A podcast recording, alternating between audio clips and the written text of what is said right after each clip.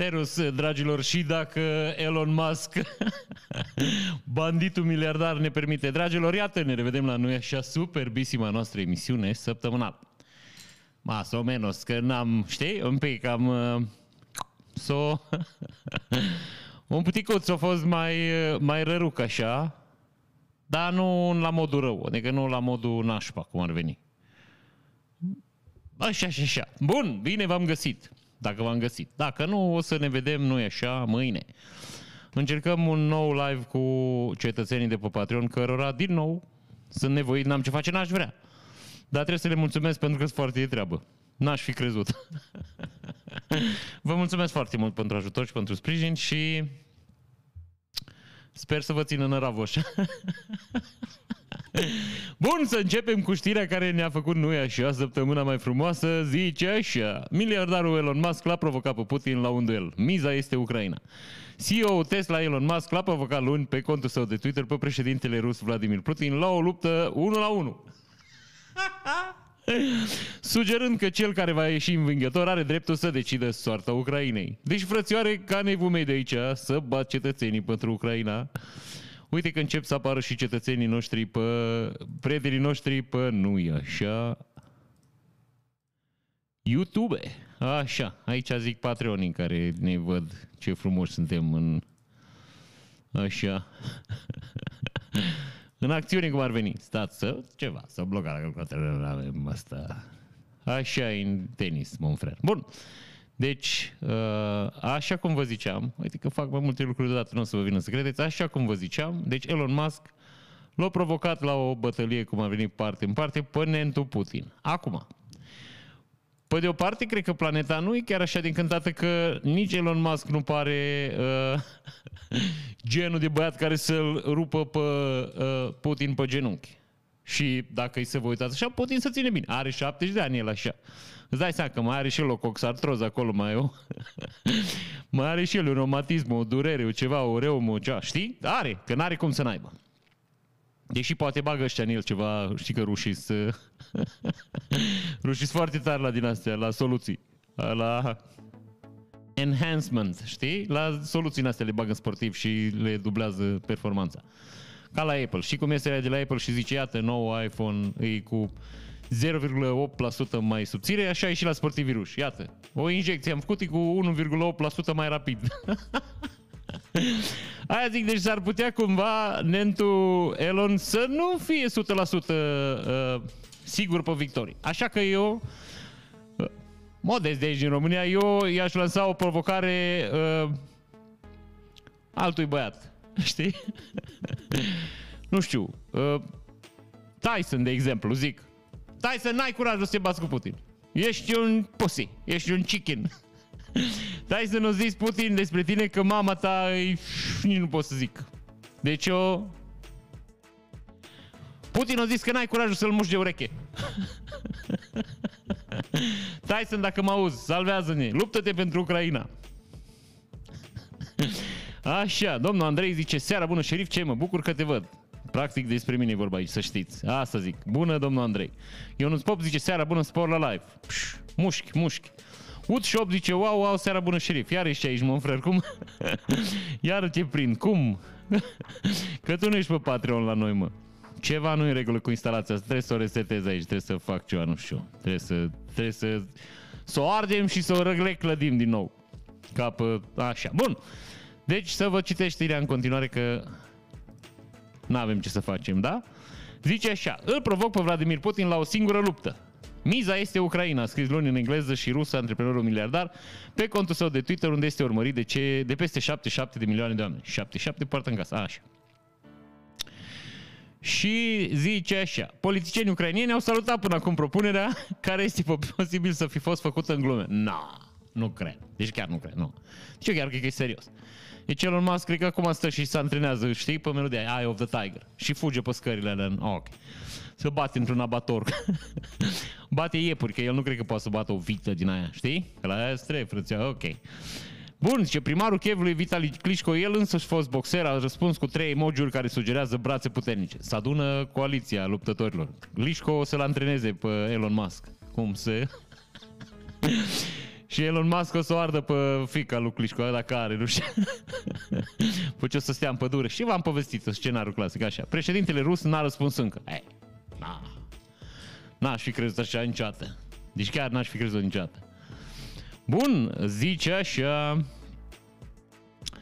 Elon Musk a fost un susținător vocal al Ucrainei pe tot parcursul invaziei. La începutul lunii martie, Elon Musk a trimis Ucrainei un camion cu antenele Starlink care pot fi folosite pentru a se conecta la serviciul de internet prin satelit al companiei.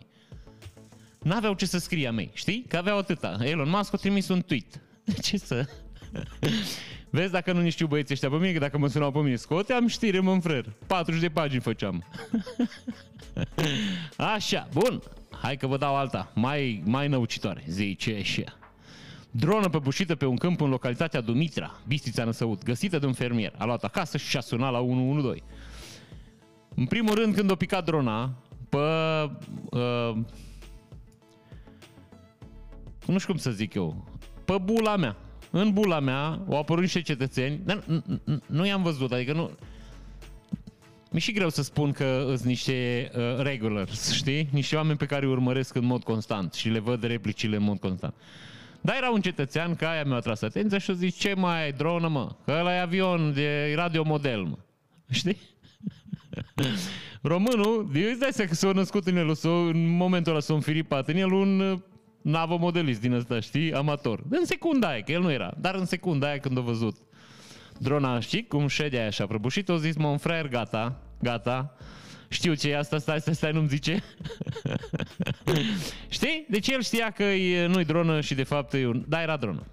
Pare rău asta, zic, mon frère. Prietenul meu anonim, căruia nu i-am reținut numele și sper să nici nu am uh, motivul, dar vreodată în viață să-i rețin. Așa, deci îi zice că e dronă. Și polițiștii români, vă știți că polițiștii români când se întâmplă ceva, îi deschid dosar penal. Deci ei au un dosar penal și îl deschid, cum i-a deschis la femeia aia care i-a spart termometru, i-a deschis dosar penal. Nu știm cum s-a finalizat, dar acum s-a deschis un dosar penal pentru zbor neautorizat. Aia zic. Deci, bă, dacă vă mirați de ce nu se întâmplă nimic în țara asta, e pentru că noi avem mii de oameni care deschid dosare penale așa de ampixul. Deci, e o dronă, vine dintr-o zonă unde e război, ok. Trebuie să deschidem un dosar penal. Nu? Ce ai de făcut? Să deschidem un dosar penal. La noi, dacă e, cred că dacă explodează un vulcan, nu avem. Vulcanul ăla noroios. Știi? Că avem vulcanii noroși. Dacă se beșește din unul mai tare, eu vă jur, vin un polițist deschide dosar penal. Nu se poate și ceva. Wood Shop zice, am colegi în Anonymous. Bine, mon frère. Bine, mon frère. Bun, așa. Deci s-a deschis dosar penal asta, zic, vă luați-vă Așa, orice grijă de păcat să deschisă dosarul penal. Deci care rezolvată treaba. Deci până acum mai eram în dubii, bă, ce cu drona, de unde e drona, ce cu una, unde e Rusia, e Ucraina, e veche, e nouă, că să vehiculam, în frăr, că e cea dronă veche. Veche. Și acum era, știi, eterna poveste. Sigur e ucrainienilor că e săraci, ai, ai de curul lor, mă, n-au bani nici de o dronă. Și o luat drona asta, au făcut-o un copil, o croșetat-o într-o garsonieră la lumina lumânării, știi? Așa. După aia o dă pe, pe Rusia. Rusia? Du-te, mă, că vai șamar de cururilor, nu vezi că au dronii din anii 80. în anii 80 nu erau, da? Bă, model anul 80, toamnă. Bun. V-am zis că noi am fost, noi când eram eu. Eu, uite, dacă îi să, să o dăm pe dreaptă, eu am fost navomodelist, că eu am făcut avioane când am fost copil. Cred că v-am povestit de Șoim, nu? Am făcut cu, cu, împreună cu un nene care era foarte talentat la treaba asta. Bine, trebuie să fiu sincer să recunosc că mai mult el s-a ocupat, că noi eram niște copii care trăiam cu trafarajul. Da, bă, am fost și noi acolo. Și am făcut un avion mare, o, cu o învergură mare, de 4 metri. Mare, mon frère, pentru vremea aia ce obțin, și acum e mare. Da, mare. Și avea sistem de telecomandă, ne aduceau niște băieți de la securitate. Îl puneam pe avion, făceam reglajul, nu știu ce, îl lua și pleca cu el. Să nu ducem bombe să-l omorâm pe Ceaușescu, nu știu dacă înțelegeți ce vă zic aici. Deci așa era de frumos în comunism, era un nene care... Stați așa un pic. Zice, Ionuț Pop cred că este prea mult semnal pe intrare că împușcă când ridici tonul. Bă, mă nebuniți cu astea, bă, să mor eu, deci nu mai pot. Data trecută cu aceleași setări am filmat și toată lumea a fost într-un acord unilateral, bilateral, multilateral. Așa? Toată lumea era de acord că e bun sunet. Mister Ionuț. Să-mi zici acum cum se aude. Așa. Să vă termin. Deci venea un băiat securist și ne lua telecomanda de la, telef- de la avion. Să nu facem ceva, nu știu că puteam face noi. Am fel. Și ne-am dus cu avionul la satul mare. Să-l prezentăm la show. Și ne-a dat aia premiul din... Deci când ne-au văzut că am venit cu avionul, era roșu, frumos, zicea show Mare, mă, frate. Când ne-au văzut aia că apărăm, o, deci marea majoritate au leșinat și toate femeile dintre 11 și 17 ani s-au drăgostit de noi instant. Noi eram mult mai mici. Matei Florin și maxim respect șerif, se aude perfect, lasă așa. Lasă așa. Așa. Și ne-am dus noi cu avionul roșu șoimu și trebuia să intrăm, eram, nu știu, al 14-lea în concurs. Că noi intram spre sfârșit, că oricum îi băteam pe toți la curs. Deci ne... n-aveam treabă cu ei. Și țineți minte că erau pe vremea, bine, sunt și acum, dar pe vremea erau mai, mai uh, răspândite, erau niște caserole în care se dădeau căpșuni. Și noi, în echipa noastră de să construim frumos, știi, erau doi frați gemeni. Pe unul știu că îl chema Olimpiu. Pe celălalt al dracu să fie nu mai știu cum îl cheam. Am o vârstă, îmi permit să uit. Ei, Olimpiu sau ălalt unul din ei doi, da, și-a cumpărat o caserolă din aia de căpșuni. Și nu erau chiar cele mai bune căpșuni din lume, știi? L-au văzut și copilul așa, îți dai seama, că eu da și la o caserolă de căpșuni mai pișate așa, măi, știi? și am eu cum alegea căpșunile, știi, în cutiuța aia, o trecut și o călca pe șoimul nostru. Și ne-o scos din concurs. Și asta a fost uh, povestea șoimului, uh, avionul care nu zbura niciodată. asta este. Da, au fost fain când ne-am dus până la satul mare. Și am venit foarte trist înapoi. Bun, așa, deci tro- drona. Seara trecută, polițiștii secției 6 Poliție Rurală Năsăud au fost sesizați de un bătrân din comuna Dumitrea cu privire la faptul că a găsit un aparat de zbor de mici dimensiuni, fără pilot, tip aeromodel. Cum căcat să fie pilot, că era atât avion? Unde să fie cu pilot? A, așa? În cauză, dosarul penal întocmit va fi, va fi declinat către unitatea de parchet competentă, respectiv parchetul de pe lângă Curtea de Apel Cluj. Voi știți că dronele astea trec pe la noi pe țară așa, mon frer?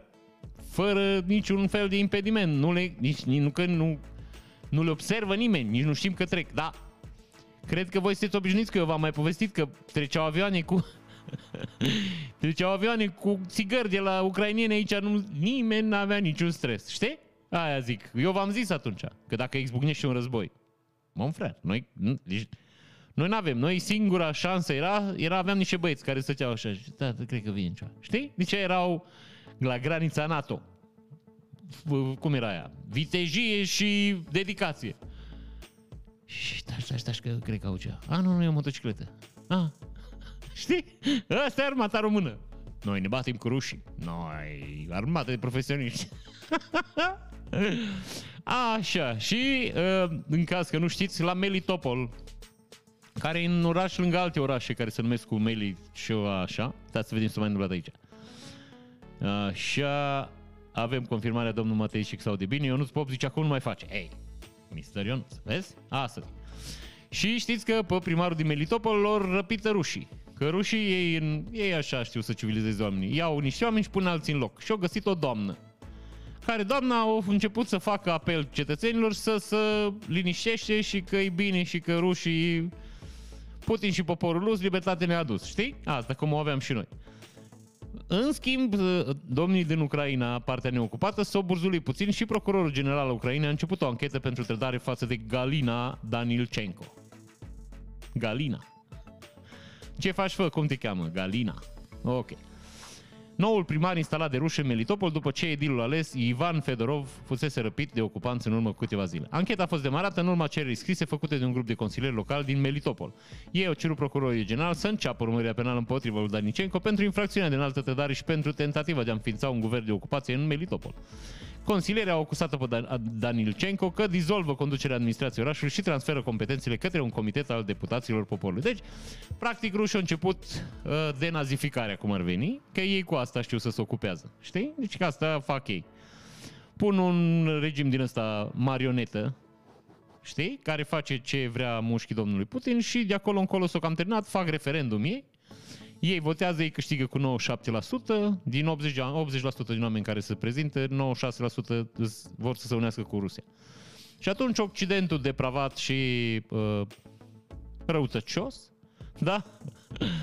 invidios pe uh, forța Rusiei și pe, nu știu, viața frumoasă pe care o duc rușii, uh, nu mai are ce să facă. Că dacă vota cetățenii, n-au ce să facă. Așa, bun.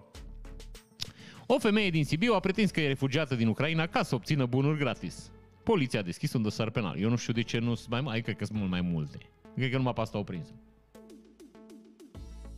Și zice așa. O femeie din Sibiu, asta am zis, s-a ales cu dosar penal. I s-a deschis un dosar penal. Ce faci, mămică? Îți deschid dosar penal. Și cum înzvrăjitoarele alea ghicesc în bobi, deschide cartea, vine polițistul, deschide dosar penal. Alt. După ce a mers la un centru de colectare de donații și a pretins că este, pretins că este refugiată. Femeia a cerut mai multe bunuri, după care a plecat acasă. Cel care și-a dat seama că femeia a mințit a fost organizatorul centrului potrivit turnului sfatului. Nu înțeleg cum și-a dat seama. Și cred că a fost așa, o revelație, știi? Zice așa. Faptul că femeia s-a dus la amează la centru de colectare, unde sub pretextul că este refugiată din Kiev, l-ar fi determinat pe organizator să-i doneze mai multe bunuri alimentare și nealimentare. În cauză, la nivelul Poliției Municipiului Sibiu, Biroul de Investigații, s-a deschis un dosar de cercetare penală privind săvârșirea infracțiunii înșelăciune, iar în urma investigațiilor efectuate cu celeritate. Rapidi, cum ar veni, așa, polițiștii au reușit identificarea femeii, o sibiancă în vârstă de 32 de ani. Prejudiciul în valoare de 3, 1500 de lei, constând în bunuri de igienă personală, alimente, jucării și rechizite școlare, a fost recuperat în totalitate. N-a apucat să-l cheltuiască. Că dacă erau păcănele care să funcționeze cu bunuri de igienă personală, le-ar fi cheltuit deja. Dar, iată, nu sunt. Bun! Cercetările continuă la nivelul Poliției Municipiului Sibiu cu sub supravegherea parchetului de pe lângă și cu sub înalta oblăduire a domnului Iohannis. Deci trebuie să fie și domnul Iohannis, știi? Și acum vă dau nucleara, doamne, să bat în lemn. Așa. Zice așa. Registrul autoromân susține că mașinile trec de ITP fără să fie verificate, deși jumătate au, pro- au grave probleme. O să, o să dau muzica un pic mai că poate n-ați înțeles, vă mai citesc o dată. Zice așa. Registrul autoromân susține că mașinile trec de ITP fără să fie verificate, deși jumătate au grave probleme. Deci, în primul rând, că au probleme grave, n-au grave probleme, că așa e normal în limba română. Și doi la mână, bă, oamenii ăștia nebuni, deci oameni, bă, oamenii ăștia loviți în cap cu leu, adică, nu știu, îs, deci, îs tâmpiți? N-am vrut să fiu așa dur, știi, dar mi-a scăpat. Păi nu ei se ocupă, nu e registrul auto român se ocupă ca mașinile să aibă ITP-ul și să fie în regulă. Adică, nu, nu, înțelegi ce zic eu aici?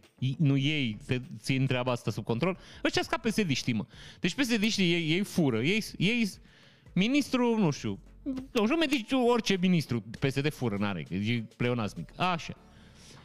Ministrul PSD, da, să zicem la, așa, la cultură, da? primește 30 de miliarde de dolari și îi dă, face licitație 29 de miliarde de dolari, îi dă la nu știu, firma fiului lui. Îi rămâne un miliard din 29. După care face o conferință de presă și zice a, mai putem așa, se fură din banii statului. Uitați acum, o, o firmă o luat câștigat o licitație 29 de miliarde ne luat de la cultură și nu mai avem un miliard. Deci, înțelegi? Așa și băieții ăștia de la, de la Reare. Deci ei, ei, ei, ei siderați. Am zis să folosesc cuvinte astea să vedeți că nu... Ok. Deci ei siderați, mă înfrăr, că mașinile din, din România au probleme grave. Și să vă citesc așa. Aproape jumătate din mașinile verificate pe parcursul anului trecut de inspectorii reare aveau deficiențe tehnice majore. Problemele numeroase au fost descoperite și în stațiile ITP și la atelierele de, rep- atelierele de reparații care au primit amenzi în valoare totală de peste 4 milioane de lei scrie Mediafax. Potrivit rar, rar, rar, rar, Anul trecut în trafic au fost oprite pentru a fi verificate 75.000 de mașini. În urma controlelor s-a constatat că 43% din acestea aveau deficiențe tehnice majore. Cele mai multe neconformități au fost constatate la instalația electrică, la emisiile poluante, la punți, jante, anvelope, suspensie, parbrizi, geamul laterale, lunete și oglinzi. și a mai rămas ceva încuitoarea de la, de la Știi? De la portbagaj. Aia e singura care nu are probleme. Deci, instalație electrică, emisii poluante, punți, jante, anvelope suspense, parbriz, geamul lateral, lunetă și oglinzi. Ma, mai este ceva? Deci, că motorul am zis că zice că poluează, că poluează cu noxe, e clar că motorul e dus.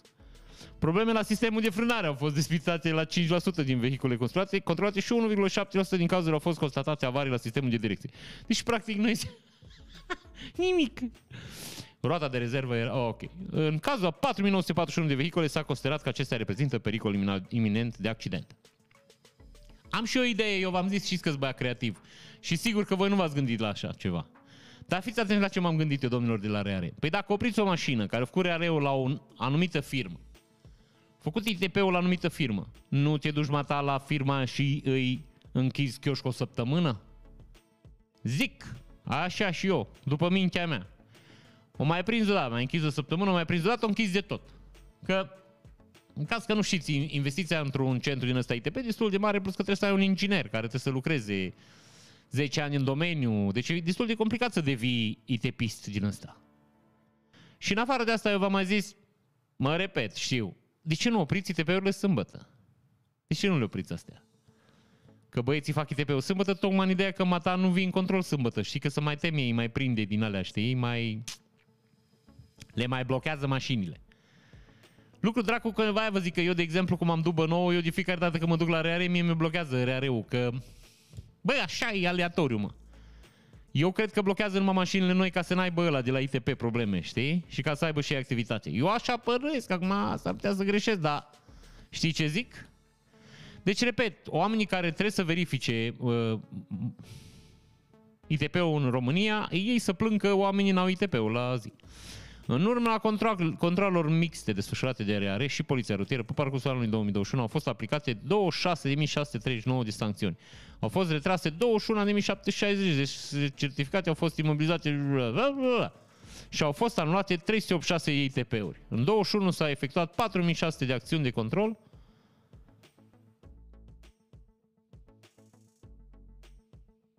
la stațiile ITP și la atelierele de reparații, mi-era un pic ceva aici, mă gândeam că o cifră mult mai mică, că data trecută o dat 26.000 sancțiuni. Da, vezi, dacă citești până la capăt. Deci, practic au făcut 4666, nu putut să mai facă una să fie 4667, să nu fie numărul diavolului.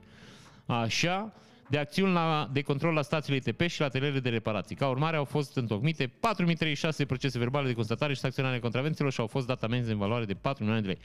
Deci, practic, din 4666 de acțiuni, 4036 o dat amendă. Deci, practic, 630 de firme avem cinstite în țărișoara asta. Bineînțeles, nu toate, dar alea care au fost controlate, 630 sunt ok. Deci să înțelegeți în ce, la ce nivel trăim.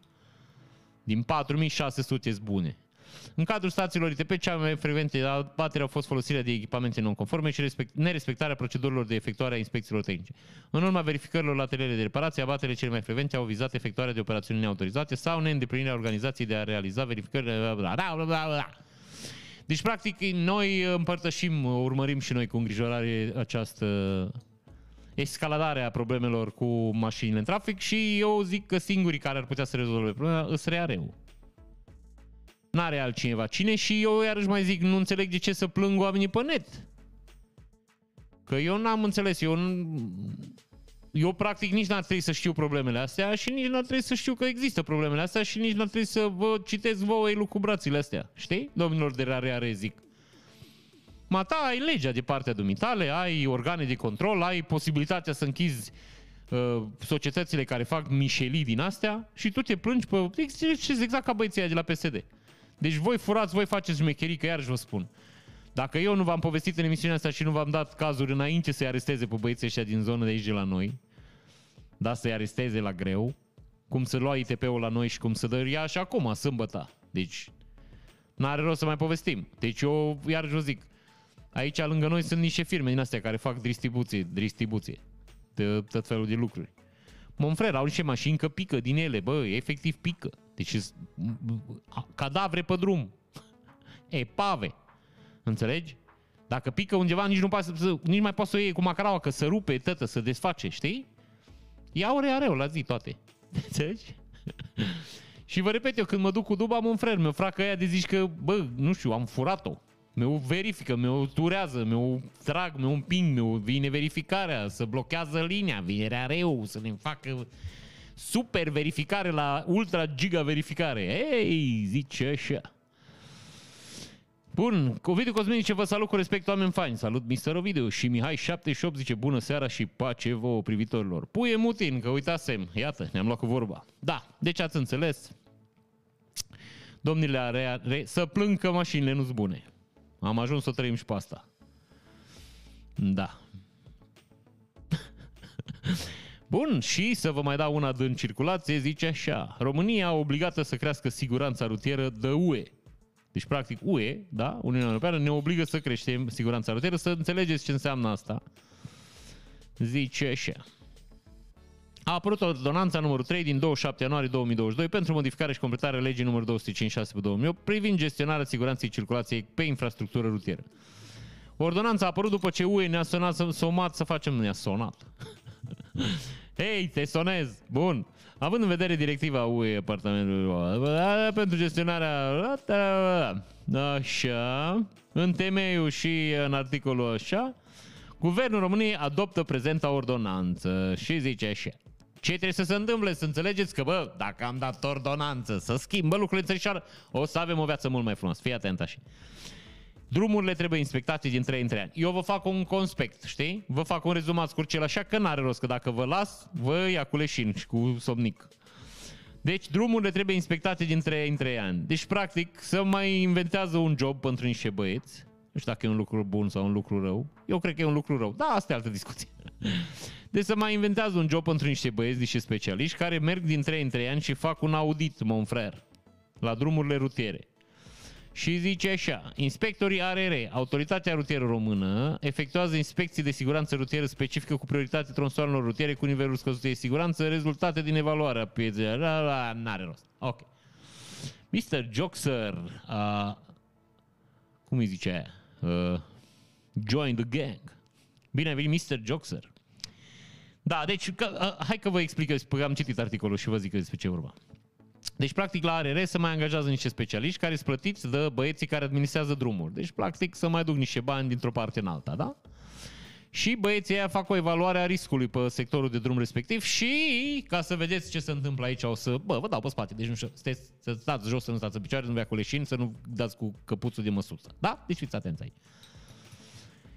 O să informeze călătorii, deci cetățenii care circulă pe drum, cât e de periculos drumul. Hm? Este?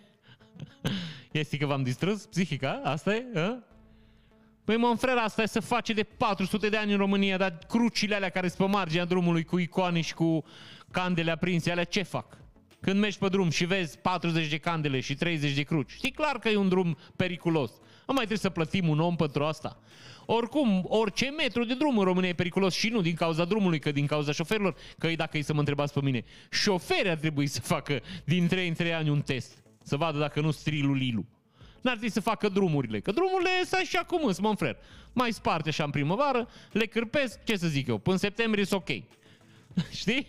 Ninge, după aia nu mai vedem dacă zgrop că spune de gheață și de zăpadă și după aia nu, gheața, zăpadă atacă asfaltul, că asfaltul nostru ăsta nu-i... Noi nu avem un asfalt pregătit pentru lupta cu gheața, nu n-am inventat. Știi? Există pe planetă, dar noi încă n-am ajuns la nivelul. Noi tehnologic suntem la nivelul la care asfaltul nostru nu se poate măsura cu gheața. N-are cum. În orice țară de pe planeta asta să fie, să pune asfalt și rezisterna, la noi nu. La noi când s-a dat primul dezgheț, mă frer și se duce gheața de pe drum, că nu avem, că oricum nu curăță mare lucru, știi? Ce puțin la noi și la voi. Dar la noi aici nu se obosesc, știi? Că nu. E aiurea, dar e, că ei primesc bani oricum, adică mai, vrei să mai și lucrezi de bani, e aiurea. Știi? Ok. Zice așa. Adrian zice, gata, am revenit între Patreon, slavă Ucraina. Oh, Mr. Adrian, bine ai venit. Și nu că ne dai bani. Bine ai venit, așa, ne era dor din. Ut8 zice, este mult mai complicat șerif, ăștia de la drumuri fac raport, poliția pune în loc de 70-30 și amenzi. Nu că nu zice Monfrer aici, asta zic. Deci aia ți explic aici. ARR este obligată să clasifice drumurile în funcție de siguranța lor. Da? Zice așa. ARR realizează prima evaluare a siguranței rutiere pe cel puțin trei categorii, în funcție de nivelul de siguranță a fiecărui tronson până la 35 Autoritatea evalua, elaborează un raport privind clasificarea. Autoritatea va era așa. Șoferii trebuie informați. Deci ai înțeles că ăștia fac raport, evaluează, fac, auditează jmecherică, își iau bănuțul și se duc. Și după aia zice, ARR este singura instituție competentă să realizeze evaluarea așa. Poliția română este obligată să transmită semestrial către autoritatea, autoritatea situația cu privire la accidentele rutiere grave produse pe drumurile publice. Păi dacă ne zice poliția câte accidente grave îți, la ce mai avem nevoie de ARR ca să ne spună dacă sunt drumurile safe? Că doar știm că nu safe, că au murit băieții aia și au făcut accident. Deci, înțelegi? N-ar trebui să zică poliția, bă, sunt 100 de accidente, nu-i drumul safe. Reducem viteza, nu știu, facem din alea, ceva. Nu, nu, nu, trebuie să... Deci noi avem niște băieți de la ARR care vin și evaluează ei drumul, care după aia poliția le dă lor raportul câte accidente au fost și după aia ARR o stabilește și impune o hartă cu drumurile care nu se te doare mintea. Utilizatorii drumurilor sunt informați permanent de către administratorul drumului de existența unui tronson, tronson, tronson, tronson, Așa, un tronson, ca și cum nu s-ar fi întâmplat nimic. Asta e secretul. Când te bâlbâi, o iei de la cap ca și cum, bă, absolut, bun. Unui tronson cu concentrație mare de accidente sau pe care se execută lucrările prevăzute la așa, prin intermediul unor mijloace adecvate și sau sisteme de semnalizare conforme. Deci, practic, scrie pe drum. Aici au murit 73 de oameni. Și eu v-am zis că asta e, e, e pișată, e veche deja, că fac românii, merg și pun crucile alea. Mergi pe drum, vezi cruci, știi că ceva nu e regulă, reduci viteza. Dacă nici asta nu te face să reduci viteza, bă, Așa, Petre Sosa, seara bună și slava Ucraina. slava Ucraina. Puie Mutin. Deci nu zice nimic de reducerea vitezei aici. De zice doar că se informează cetățeni. Ceea ce nu poate decât să ne bucure că, bă, o nație informată e o nație mai drăguță. Adrian zice, țara lua atenție cad pietre. Da, și atenție cad de la aia. Mie aia mi se pare aia și cad țurțuri. și astea, bă, frățioare, nu știu. Știi? Ca țurțuri. Ok. Știi? Aia în cazul, deci ca să înțelegeți că și asta e absolut fantasmagoric. Deci, aia cu, atenție, pică-te în cuiala, hârtia aia e pusă, pentru că dacă pică-te în cuiala și îți dă în cap, băiatul ăla care are clădirea, el are impresia că tu nu poți să-l dai în judecată. Că el, dar eu ți-am zis că o să pice-te în cuiala, eu, eu ce eu am v-am avertizat. Da, dementule, tu m-ai avertizat, dar deci tu trebuie să te asiguri că nu-mi pică, te cu în cap. Trebuie să iei măsuri, nu să pui hârtia aia 4. Și atenție, ca țurțuri, știi? Deci asta e șmecherica. Nu te absolvă de faptul că omori un om, că e o picată în în cap. Zice așa. Braconier condamnat pentru patru infracțiuni. Patru. Hunedoreanu, poștaș de meserie, deja are două, două infracțiuni. e și Hunedorean și poștaș, deci două. Poștaș, să mă refer la ăștia care, care duce corespondența, nu așa. A fost prins în flagrant în timp ce transporta. Deci astea patru. Un porc mistreț de circa 100 de kg pe care îl împușcase ilegal într-un fond de vânătoare. Am crezut că, în, inițial am crezut că îl împușcase în fund. Consideră că i s-a regizat tot. Asta e cel mai tare. Deci, aia, de aia am și vrut să vă citesc știrea asta, mi se pare absolut superbă. Zice așa. Judecătoria Deva l-a găsit vinovat pentru braconaj, transportul vânatului, nerespectarea regimului armelor și muniților și încă o infracțiune de braconaj, nu zice care, e infracțiune secret.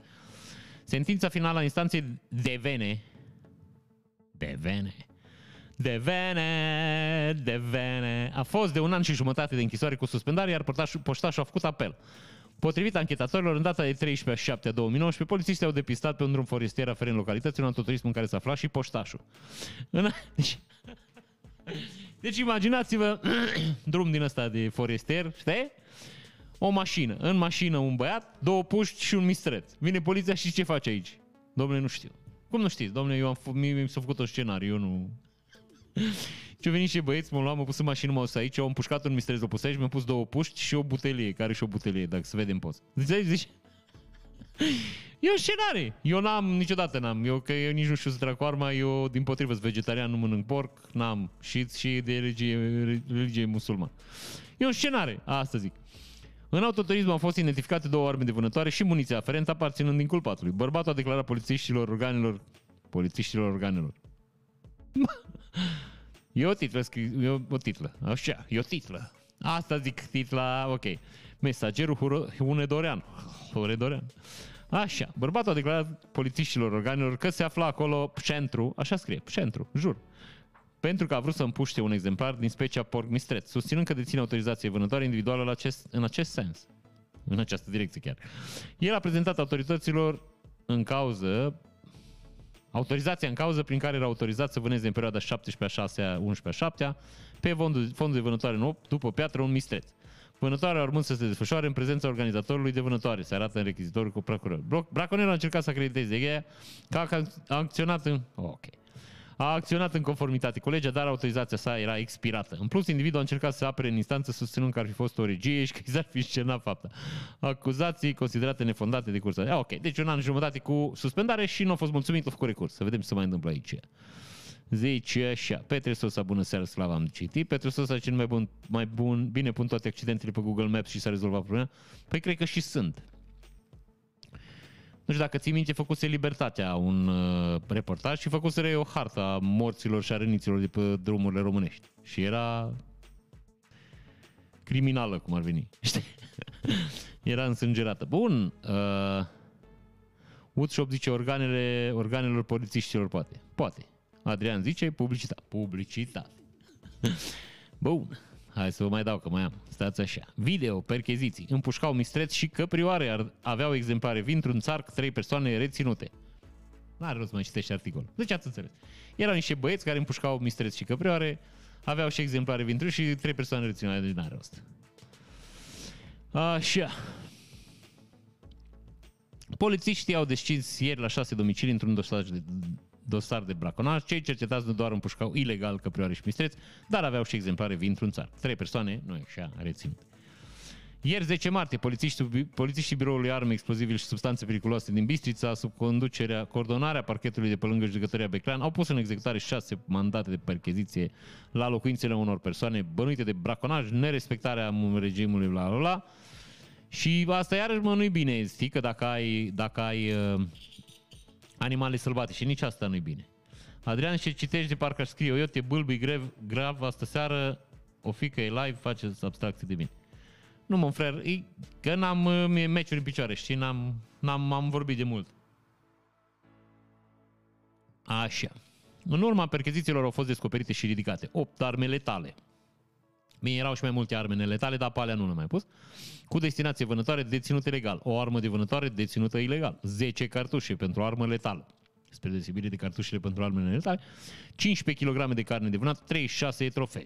Totodată au fost ridicate 8 telefoane mobile, 4 camere de supraveghere, o cameră cu termoviziune, 4 stații emise recepție, 3 laptopuri. Și un termometru de perete. Știți că v-am citit data trecută la băieții aia care rindeau droguri, care, știi? Au venit și le-au luat și termometru de perete, că au fost folosit la infracțiuni că se uitau la termometru să vadă ce temperatură e în cameră. Șapte români arestați după ce au clonat carduri de motorină, prejudiciu 420.000 de euro. Și zice așa. Într-o intervenție internațională a poliției coordonată de Eurojust, 11 suspecți au fost arestați în România, Belgia și Austria. Ei sunt acuzați că au sustras cel puțin 420.000 de euro folosind carduri de combustibil clonate în Belgia. Pentru intervenția polițiștilor în România au fost dislocați în total 115 oameni ai legii din diferite unități, inclusiv cei specializați în lupta împotriva crimei organizate. Eurojust a sprijinit ancheta condusă de autoritățile belgene, potrivit unui comunicat de presă a Eurojust. Făptuitorii ar fi folosit diverse tehnici de furt, bla bla bla, nu vă mai citesc că n-are rost. Zice așa. În urma acțiunii desfășurate până 9 martie, 11 suspecți au fost arestați, 7 în România, 3 în Belgia și 1 în Austria. Deci, practic, conducem cu 7 la 3 la 1. Autoritățile române au executat 26 de mandate de percheziție și 51 de mandate de arestare. Au fost sequestrate bunuri a 21 de persoane fizice și juridice, precum și 90 de conturi bancare. Autoritățile române au confiscat numerar 134.000 de lei, 12.000 de euro, 100 de dolari canadieni, 2100 de lire, 26 telefoane, 27 de unități de stocare, 7 computere o tabletă și un termometru de perete. da, deci au intrat români între ei, o confiscată ce-o prins în casă. Medicul Rădean trimis în judecată pentru că l-au mită de 272 de ori mai puțin de o lună. Mariana Emilia Cun este acuzată de procurorii parchetului pe lângă Tribunalul Bihor că în mai puțin de o lună ar fi luat mită de 272 de ori. Așa, vă dau numai suma, zice așa. Femeia este acuzată că în decurs de o lună, așa, ar fi luat mită, bani și produse în valoare de 28.770 de lei, 900 de euro și 1000, 10.000 de forinți. Deci doamna lucra la... Era medic expert al asigurării sociale, angajat al casei județenii de pensii Bihor. Deci doamna Bănescă dădea, dădea aviz pentru pensie, știi? Și făcea, uite așa, cât ingaș, hai să zicem aici un 5.000, 6.000, 6-7.000 de euro făcea pe lună. Bine, asta poate în februarie că e lună scurtă. Așa. Facem precizarea că pentru punerea în mișcare acțiune penale împotriva inculpatei și trimiterea sa în judecată reprezintă etape ale procesului penal. Eu deschis dosarul. Așa. Eu deschis dosarul și i s-a arătat un an și jumătate cu... Așa. Un șofer, un șofer a fost amendat cu 13.450 de lei și a rămas fără permis pentru 90 de zile după ce polițiștii rutieri l-au oprit pentru depășirea vitezei și au constatat că de fapt el încălcase mai multe reguli de circulație. Potrivit Inspectoratului de Poliție Județean Galați, polițiștii au oprit în trafic pe DN25 în comuna Tudor Vladimirescu. un șofer de 31 de ani din Constanța, care conducea un ansamblu format dintr-o autoutilitară și semiremorcă. El fusese înregistrat circulând cu viteza de 106 km pe oră pe un tronson de drum cu limita de viteză legală de 50 km.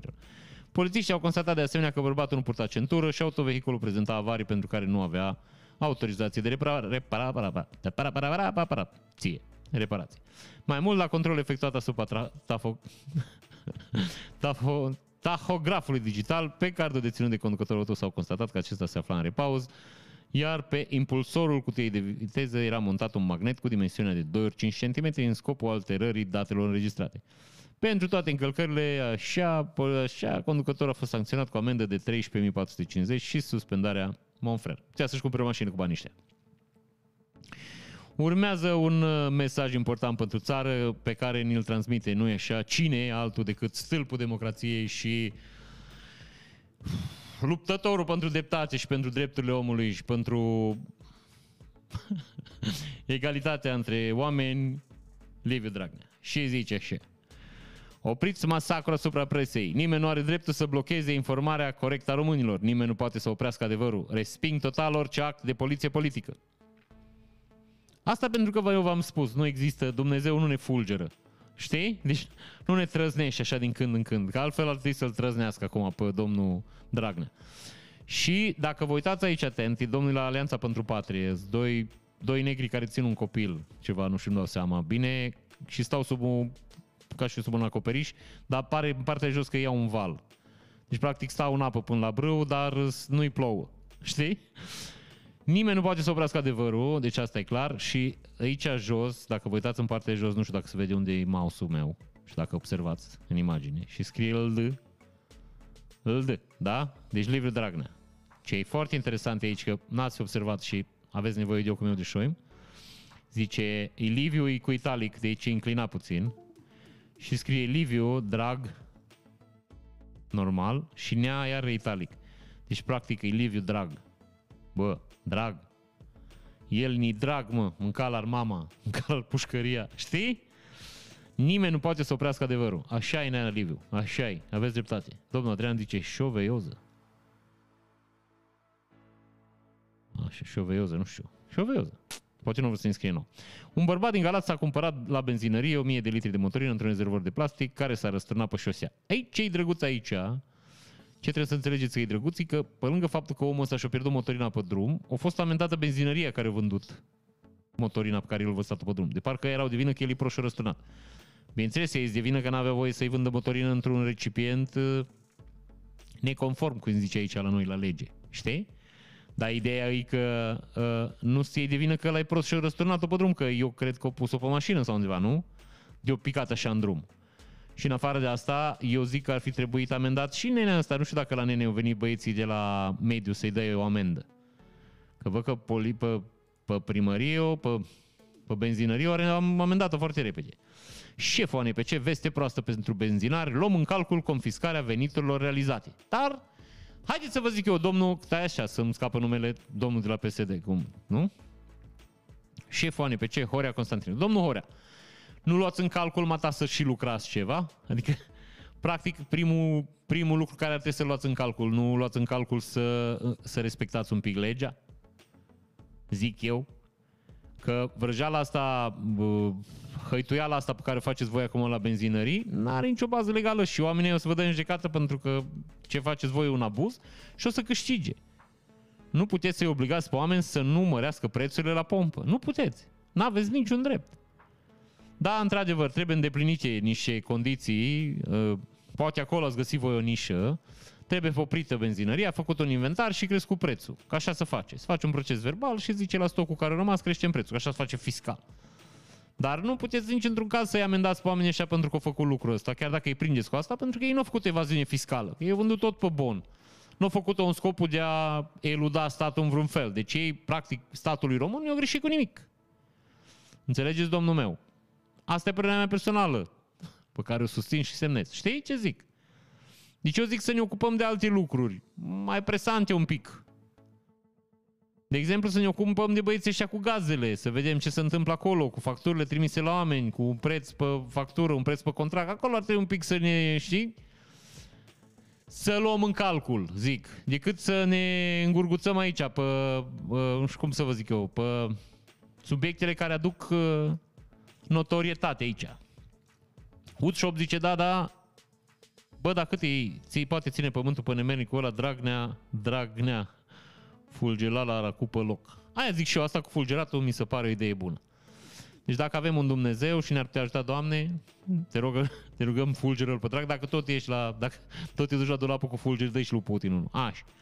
MOL a fost amendată de ANPC cu 100.000 de lei în urma scandalului privind prețul benzinei. În total, ANPC a dat amenzi de 370.000 de lei la benzinării în urma controlelor făcute așa.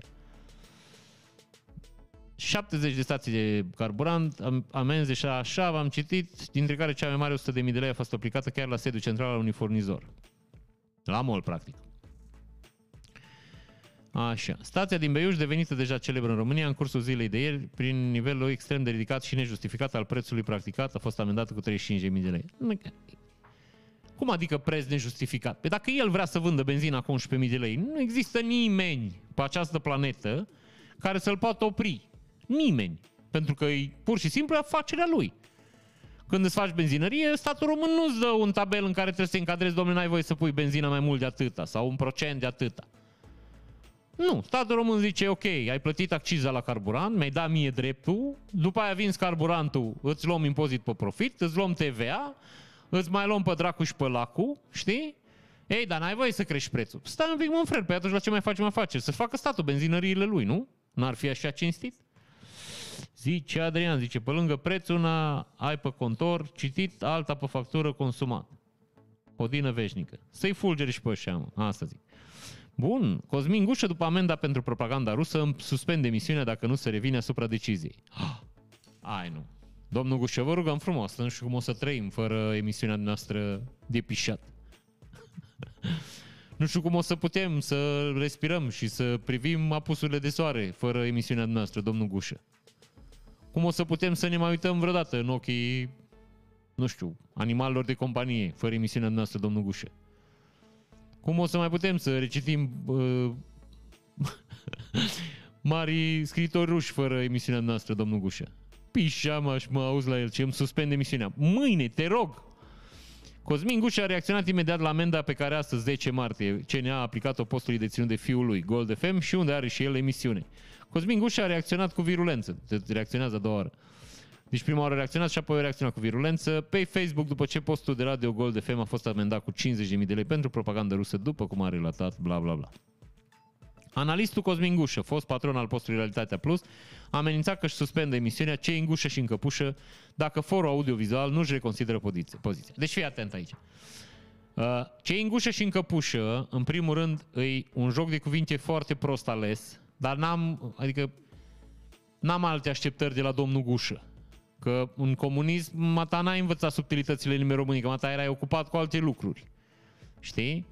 Și asta cu patronul postului, mata nu erai, mata erai numai uh, frontman erai un băiat care îi ajuta pe ăștia de la PSD să mai învârtă niște bănuți și să mai inducă un pic de teroare și eroare în piață.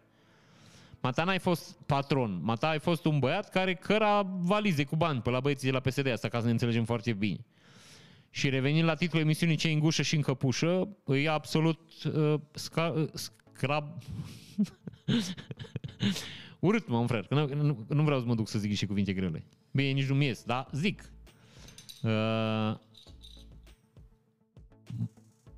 în căpușă, căpușa are sângele omului pe care l-o subt, știi? Sau animalului pe care l-o subt. Dar ne referim la oameni aici, că e gușă. Știi? Practic, uh, mata asta vrei să zici, că cei, cei în mata e și în căpușă. E ca și cum, e că tu sângi, sugi sângele poporului, cum ar veni. Adică, asta faci tu de obicei, dar Știi, cumva o dai prea pe, în fapt aici. Și zice, CNA execută gol de fem, amendă de 50.000 de lei pentru nimic, iau în considerare să-mi suspende misiunea, Doamne dă.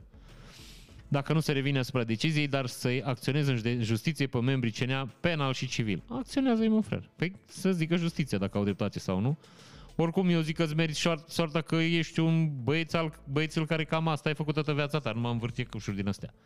Ciudățele, da? Niciodată n-ai avut bani, tot timpul ai fost director, patron, asociat, tot felul de combinații. Unde era de făcut o șmecherică, era Cosmin Gușă. Ei, bun. Adrian zice, pe lângă preț, una ai la am citit. Mihai 78 zice, ce părere ai despre proiectul de lege care incriminează instigare la ură împotriva partidelor politice, propus chiar de Laura Vicol? Cam o luăm în direcția greșită. Da, articolul de lege nu-i propus de Laura Vicol, Articolul de lege îi propus de mai mulți cetățeni, dintre care, dintr-o anumită eroare, și niște băieți de la USR, care acum încearcă din toate puterile să oprească proiectul de lege. Doamna Laura Vicol și-a adus și aportul, că, na, nu a ajuns degeaba acolo. Până la urmă e o lege rea, cel puțin din punctul meu de vedere, orice fel de lege care împiedică în vreun fel gândirea liberă, e o lege rea. E o lege proastă pe care trebuie să o oprim. Uh, nu cred că o să treacă. Deci chiar nu cred că o să treacă nici măcar în condițiile pe care le trăim astăzi. Deci nici măcar în condițiile agresiunii sovietice aici, așa, isteriilor care se întâmplă în jurul nostru, nu cred că o să se întâmple. Adrian zice, Golden Shower FM, pierderea suferită va fi echivalentă cu topirea lentă a zăpezii la venirea căldurii. Nu că topirea zăpezii produce efecte, știi, udă plantele, cresc ceva, decoltele. Pe când oprirea Gold FM nu o să provoace niciun, știi? Absolut nicio. Nimic. E ca și cum ar muri o căpușă. O să vă arăt eu cum moare o căpușă. Ce în gușă și în căpușă, că eu, eu culeg de pe Michia nostru, de pe cățelul nostru din dotare, zilnic câte una, două. Că îl ducem pe un câmp aici să aleargă și are un talent incredibil de a lua căpușe, nu știm de unde. Și marele avantaj e că e alb și le reperăm foarte repede. O să vă arăt cam filmări. Așa. Să vă citesc aici că o să vă ia cu leșin. Deci, culmea datorie femeie din Baia Mare a fost somată de o firmă de recuperare de creanțe să plătească o datorie de un ban. Mă bun, mie asta mi-e foarte greu să cred. Deci chiar mi-e foarte greu să cred. Și zice, eu nu mi-am dat seama când m-a sunat, decât după ce am mers la bancă, eram la rând și m-am gândit să sun pe numărul după care am fost sunată, în speranța că voi afla cine m-a sunat de la bancă, dar răspunsul robot, așa că am aflat că e o companie de management al creanțelor, dar nici măcar nu au spus numele companiei, probabil că băncile au firme de genul ăsta partenere și zice așa, doamnă, a fost sunată de la o firmă de recuperare creanțe pentru un ban. S-a la bancă și a plătit un ban. Eu nu, nu vine să cred. Eu dacă aș lucra la o bancă și aș avea un client care are o datorie de un ban, eu aș depune un ban în locul dânsei și n-aș mai, știi? Deci aș, aș, m-aș sacrifica eu. Concluzia pompierilor după incidentul devastator de la o mansardă din strada Mehadia din Timișoara, salvatori au stabilit că totul s-a produs cel mai probabil din cauza unui cablu electric amplasat la podul mansardei. Deci ați înțeles. Concluzia pompierilor după incidentul, da? Salvatorii au stabilit. Da? Deci e o concluzie, avem o concluzie și s-au stabilit. Deci s-au stabilit că cel mai probabil din cauza unui cablu electric. Deci... o stabilit că e cel mai probabil. Bun. Angajații Senatului vor putea beneficia de 5 zile libere de pe lună dacă se implică în activități de voluntariat în beneficiul refugiaților ucrainieni. Doamna Gorghiu zice, prezența, prezența propunere va contribui semnificativ la creșterea imaginii instituției Senatului României. Monfrer, nici dacă luați armele în mână toți și mergeți și vă bateți cu rușii, dezbrăcați și cu piepturile uh, în bătaia gloanțelor, nu crește uh, imaginea instituției niciodată. Imaginea instituției că sunteți o adunătură de bugetari care trăiesc din banii țărișoarei, nu fac nimic și din potrivă fură ca în codul. Asta e imaginea care o văd eu de aici. Așa e reflex aici la noi la țară. Așa ajunge imaginea Senatului României. Nu funcționau rolele. Angajații Senatului vor putea beneficia de 5 zile libere dacă se implică în activități de voluntariat. Da. Senatul României să vină în sprijinul autorităților în această perioadă de criză umanitară prin oferirea de zile libere angajaților care doresc să se implice în activități de voluntariat dedicate asistenței și preluării refugiaților. Deci, practic, hai să le mai dăm ăștia niște zile libere, că n-aveau destule. Ideea e că ei trebuie să aducă o hârtiuță, știi? Deci trebuie să prezinte o hârtiuță la Senat că au ajutat niște voluntari, ceva, niște, știi? Deci o au fost la un ONG și au ajutat pe cineva. Îți dai seama că nu poate nimeni să verifice asta și îți dai seama că uite așa să mai ales băieții cu 5 zile libere. În ceea ce privește impactul unei asemenea măsuri, Alina Gorghiu precizează prezenta propunere va contribui semnificativ la creșterea imaginii instituției, demersul reprezentând dovada solidarității, unității și implicării la toate nivelurile. Implementarea acestei măsuri va marca o premieră în activitatea instituției și va contribui la nivel extern la poziționarea instituției ca o instituție deschisă, ce este mereu aproape de oameni și care răspunde rapid în situații critice. De asemenea, la nivel intern, măsura va transmite și sublinia în cultura organizațională valori ca, precum implicarea civică, solidaritate, generalitate și unitate. Monfer, femeia asta s-a jucat cu ceva carte. Deci o făcut curat în bibliotecă și o căzut ceva carte din bibliotecă din asta de dezvoltare personală primii 10 ani, nu citit-o. Știi? Woodshop zice, da, eu chiar aș vrea să o văd pe șoșoacă goală pușcă cu o pușcă în mână. Goală pușcă cu o pușcă în mână. Goală pușcă cu o suliță, Monfrer. Eu nu cred că să încrede nimeni pe planeta asta să-i doi doamnei șoșoacă o pușcă. Asta o să împuște singur în ochi. Bun. Să vedem ce citim mai departe. Bun.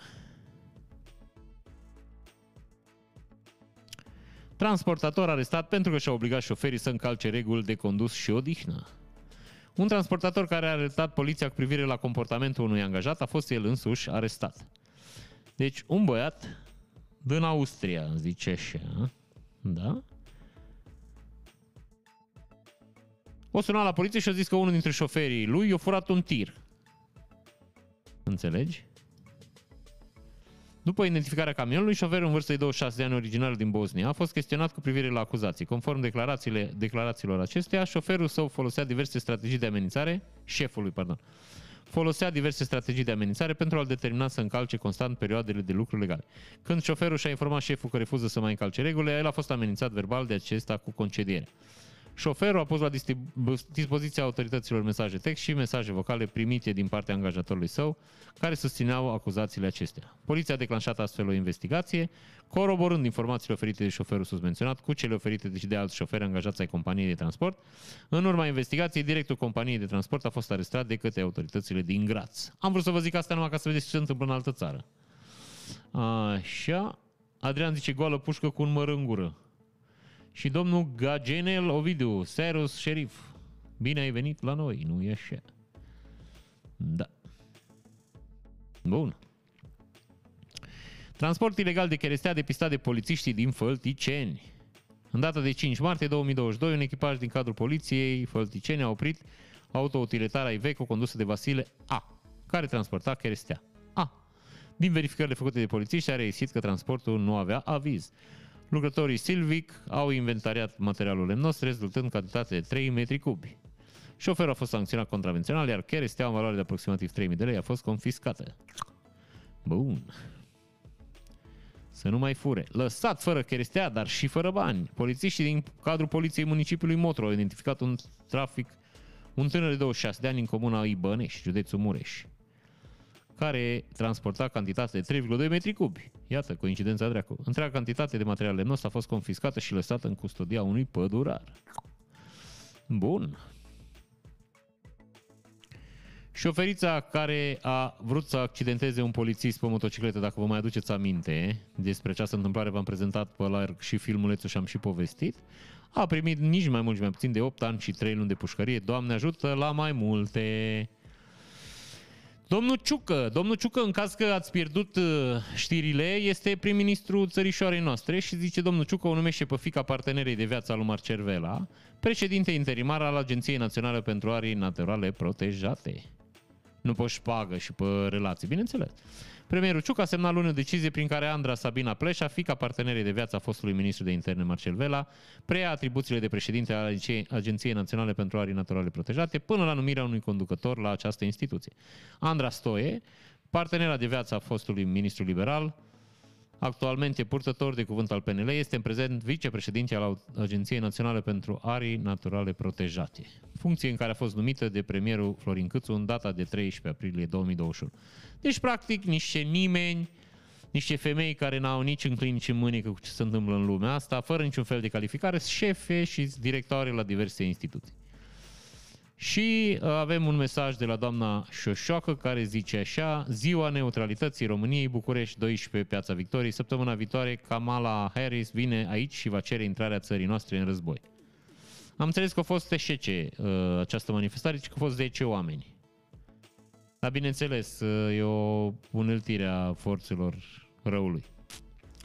Și în seara zilei de 8 martie a fost cu ghinion pentru o șoferiță din Baia Mare. Aceasta s-a izbit violent de o dubă a poliției într-o intersecție din oraș. Șoferița în vârstă de 20 de ani și cei doi polițiști din auto special au scăpat cu leziuni minore.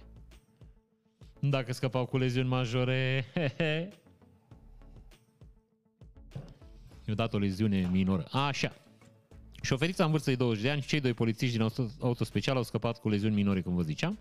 În schimb, un bărbat încătușat ce se afla în mașina poliției a suferit leziuni, bănuiesc că majore, el fiind preluat de un echipaj al ambulanței și dus la spital.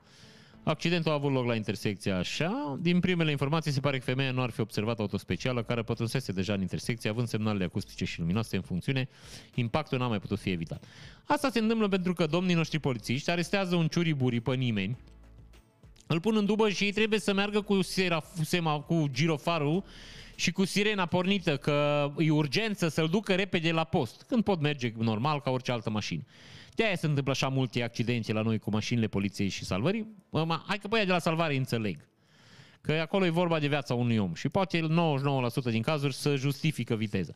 Dar la băieții ăștia polițiști și eu nu înțeleg care e viteza, care e șmecherica. De ce trebuie să fie? Să fie ei mai șmecheri decât restul lumii, să treacă ei până intersecție mai repede? Ce grab aveau să-l ducă pe ăla la arest? Aveau normă, trebuiau să-l ducă până la ora 8? Pierdeau bonusul? Avea bonus dacă ducea până la ora 8, 3 persoane primeau 10% din salariu? De ce? La, la ce grab asta? Faceți-mă și pe mine să înțeleg că eu sunt mai de la țară și nu-mi iese. Victor Aș în patrulare, un polițist din Bihor inculpat pentru că și-a pus la dispoziție, i-a pus la dispoziție lui Victor Micula uniforma și mașina de serviciu. Victor Micula a făcut o pasiune pentru mașini de poliție și chiar și-a imortalizat aventurile. Una din înregistrări a apărut în presă, îl arată pe bancheta din spate a unui auto speciale, cerându-i polițistului să se grăbească cu sirena și cirofarul pornite pentru a ajunge mai repede la destinație. Acum a fost identificat un alt om al lege, Adrian Hărăguș, care îl servise pe excentricul afacerist nu doar cu o mașină, ci și cu o uniformă. Inculpatului s-a încredițat o auto specială a biroului rutier pe care a condus-o singur pe raza municipiului Oradea cu semnalele acustice pornite, îmbrăcat uniformă de polițist, scria în inquizitorul cu care în decembrie 2020 Victor Micula era trimis în judecată după ce an la rând provocase incidente scandaloase și scăpase mereu de rigorile legii. O să scape și acum, domnul Micula. Așa, Orion Gates zice, Gagenel am zis serios, și Orion Gates zice, faină țară avem, incre fucking dibil, ne merităm noi așa soarta. Micula Junior este acuzat atunci că a accesat ilegal baze de date, v-am povestit asta. Despre plimbarea cu autospecială a poliției, anchetatorii n-au spus atunci decât că incidentul le-a ajuns în atenție datorită unei înregistrări video. Asta pentru că, după cum am aflat, cercetările s-au terminat abia luna trecută când parchetul Bihor a trimis în judecată încă un polițist al cincilea pentru că l-ar fi lăsat pe Victoraș să-și facă de cap. Deci, practic, asta face Victoraș uh, în Oradea, pentru că Victoraș, având foarte mulți bani, nu-și permite nimeni să-i facă nimic. Și Victoraș face asta de zeci de ani de zile. Așa că vrăjelile astea cu l-am mai prins și l-am mai judecat, numai o frecție la un picior de lemn, o să-i dă un an de zile cu suspendare și cam asta o să fie. Pentru că, în general, astea pățesc băieții cu foarte mulți bani. Bun, și jurista de la aeroportul Cogălnicianu, care a picat concursul pentru conducerea departamentului juridic, a pierdut procesul definitiv.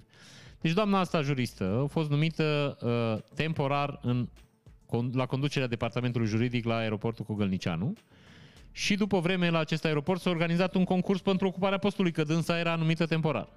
Și dânsa au dat în judecată statul uh, român, cerând anularea concursului pentru că ea deja era pe post. Deci ea, ea au cerut să se anuleze concursul, că dacă e aici, de ce să mai aduce pe altcineva, nu? Adică are rost? De ce să mai aducem alți oameni când eu sunt aici șef deja? Bun, hai să vedem ce mai avem aici. Hai vă dau câteva din război repede, că am zis că vorbim și despre război astăzi. Așa. Deci astăzi Igor a găsit o lansator de rachete, nu știu cum se numește, 9K330 al armatei ruse, abandonat în pădure.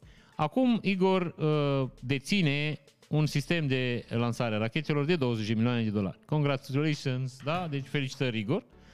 Ce am vrut să vă arăt aici că e mult mai interesant, zice așa. Current operators. Deci cine, ce țări dețin aceste aparate de lansare a rachetelor? Da? Zice așa. Algeria. Azerbaijan, câteva baterii. Armenia, cel puțin două. Belarus, două. China, 35 de bucăți. Cipru, 6. Egipt, 6. Așa. Grecia, 25 de sisteme. Igor din Ucraina, un sistem. Deci a apărut Monfrer, uh, deci Igor a intrat alături de celelalte 18 state în Wikipedia pe lista statelor care operează sisteme de rachete. Bravo, Igor! Deci Igor a apărut pe Wikipedia că are sistemul de rachete. Așa, Adrian ce e considerat misiune și când merg spre secție doar ei de ei, dacă, închide, dacă îl închide pe junior, amenință că închide izvorul minunilor, da. că nu mai vând fructi fresh în țară. Sau că vând. Așa, avem o... Nu o să insist foarte mult pe asta. Deci săptămâna trecută a fost organizată în capitala... Da... Bangui, zice. O manifestație sub sloganul Rusia și Africa Centrală împotriva nazismului. Deci, practic, ăștia singura țară de pe planetă, vreau numai să vedeți imaginile, ăștia singura țară de pe planetă care îi susțin pe, pe ruși, ăștia. Uite-te la ei. Uite-te. 17 oameni. Asta zic, mămică. ăla e. Foarte tare. Bun. Bun. Unul dintre cele mai frumoase uh, wall graphics, cum îi zice la noi, graffiti, îi uh, domnul Putin as Voldemort, știi? Și Mr. Zelensky as Harry Potter. Are chiar și zâul ăla pe frunte, dacă vă uitați foarte atent. Nu știu cât de atent vă puteți uita voi, dar zic. Foarte, foarte inspirat și foarte drăguț. Asta zic. Agenția Ucraineană de Prevenire a Corupției laudă pe ministrul rus al apărării pentru corupția din armata lui Putin și zice așa. Șeful Agenției pentru Prevenirea Corupției din Ucraina, Alexandr Novikov, a trimis o scrisoare de mulțumire Ministerului Rus al Apărării Sergei Shoigu, lăudând efortul acesteia de a asigura un nivel ridicat de corupție în armata rusă. De asemenea, Novikov zice Cazul 1. Armata ucraineană a descoperit că protecțiile tankurilor rusești T-72 și T-80 deci dacă vă uitați aici, sunt făcute din carton folosit la cutiile pentru ouă. Deci astea trebuie să fie, se numesc protecții active, armură activă. Sunt niște, de fapt niște explozibili care îndepărtează obuzele care ar trebui să lovească tancul, da? Și sunt făcute din cartoane de ouă. Cazul 2, vestele antiglonț ale trupelor rusești sunt făcute din cartoane și nu din plăci blindate. Astfel de veste au fost purtate de membrii echipajului unui blindat rusesc, capturat de armata ucraineană. Mulțumit unui astfel de protecții, acum blindajul, blindatul este folosit de forțele de apărare ucrainene și ajută la respingerea agresorului. De asemenea, pe un ton ironic, șeful NACP produce, er, propune reducerea posibilității unui conflict de interese și le oferă soldaților ruși următoarele instrucțiuni. În cazul trecerii graniței cu Ucraina, Ucraina, un soldat rus este obligat să ajungă la cea mai apropiată așezare, să îndepărteze de echipamentele de protecție la o distanță sigură și să arunce armele, să ceară iertare pentru trecerea graniței, să aștepte, să aștepte armata ucraineană și să aștepte frumos să fie trimis acasă.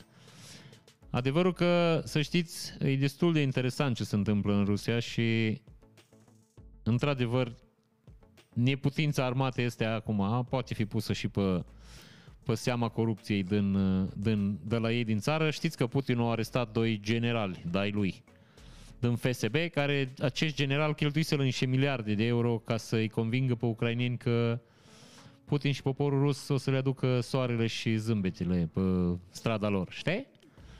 Lucru care nu s-a prea întâmplat.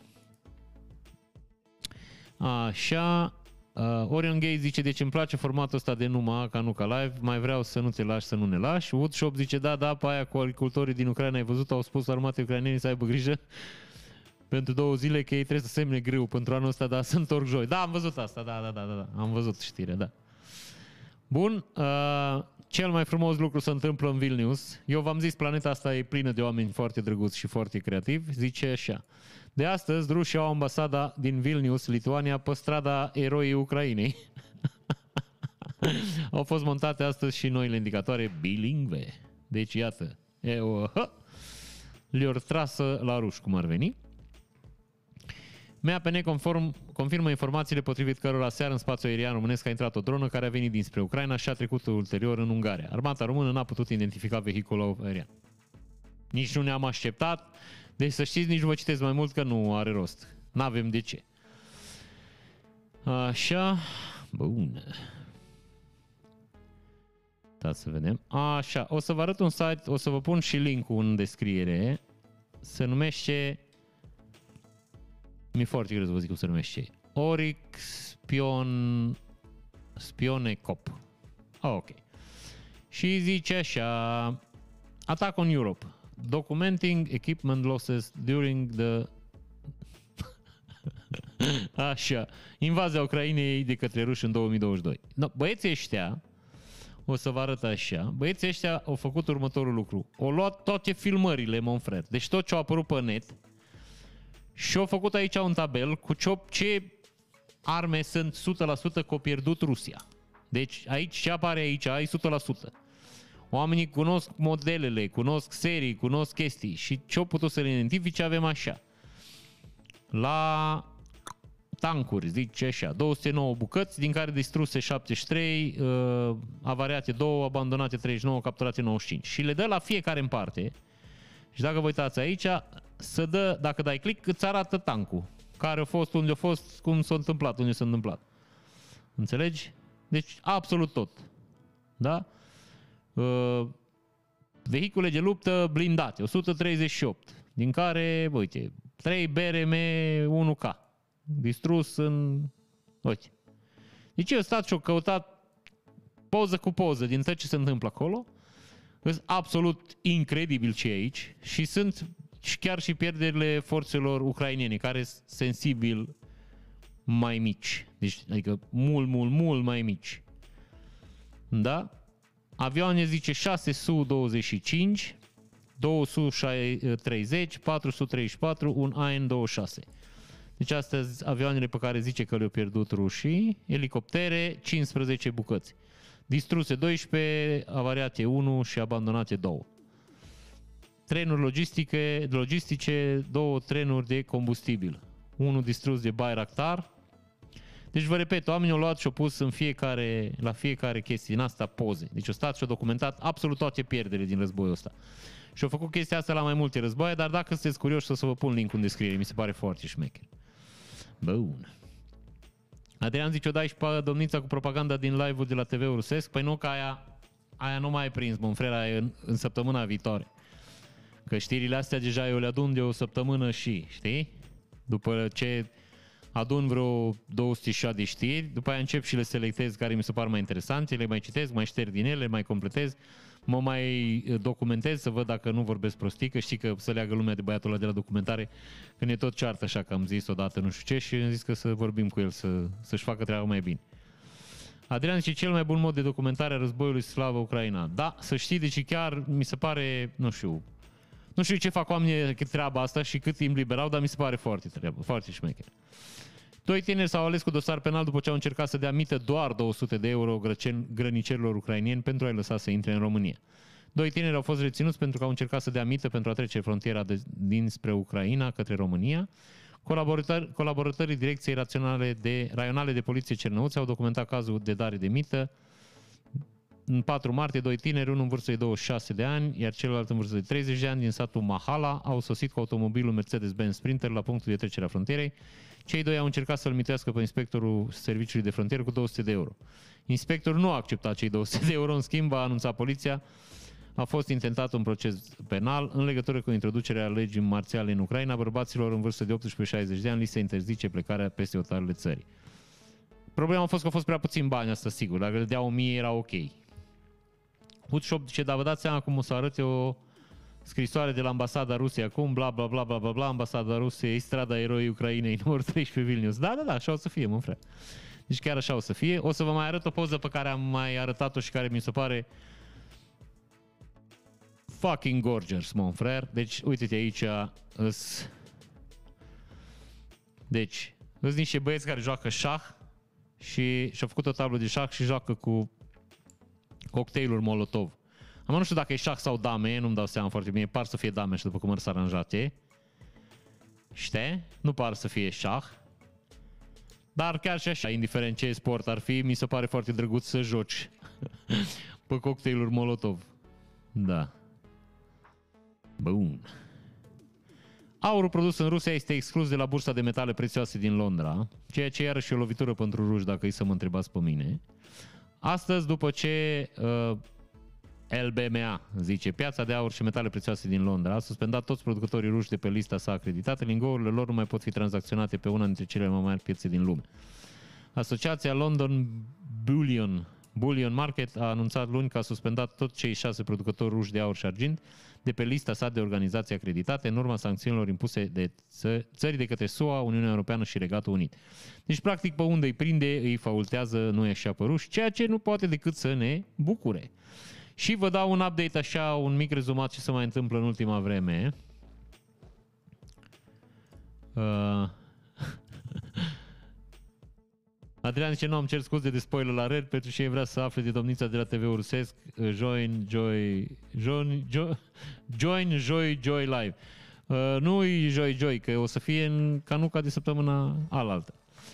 Așa, zice așa. eBay a suspendat orice tranzacții cu persoane rezidente în Rusia. Jurnalistul Sergei Bratciuc afirmă că forțele ucrainene au învins regimentul 488 rus în zona localității Briansk.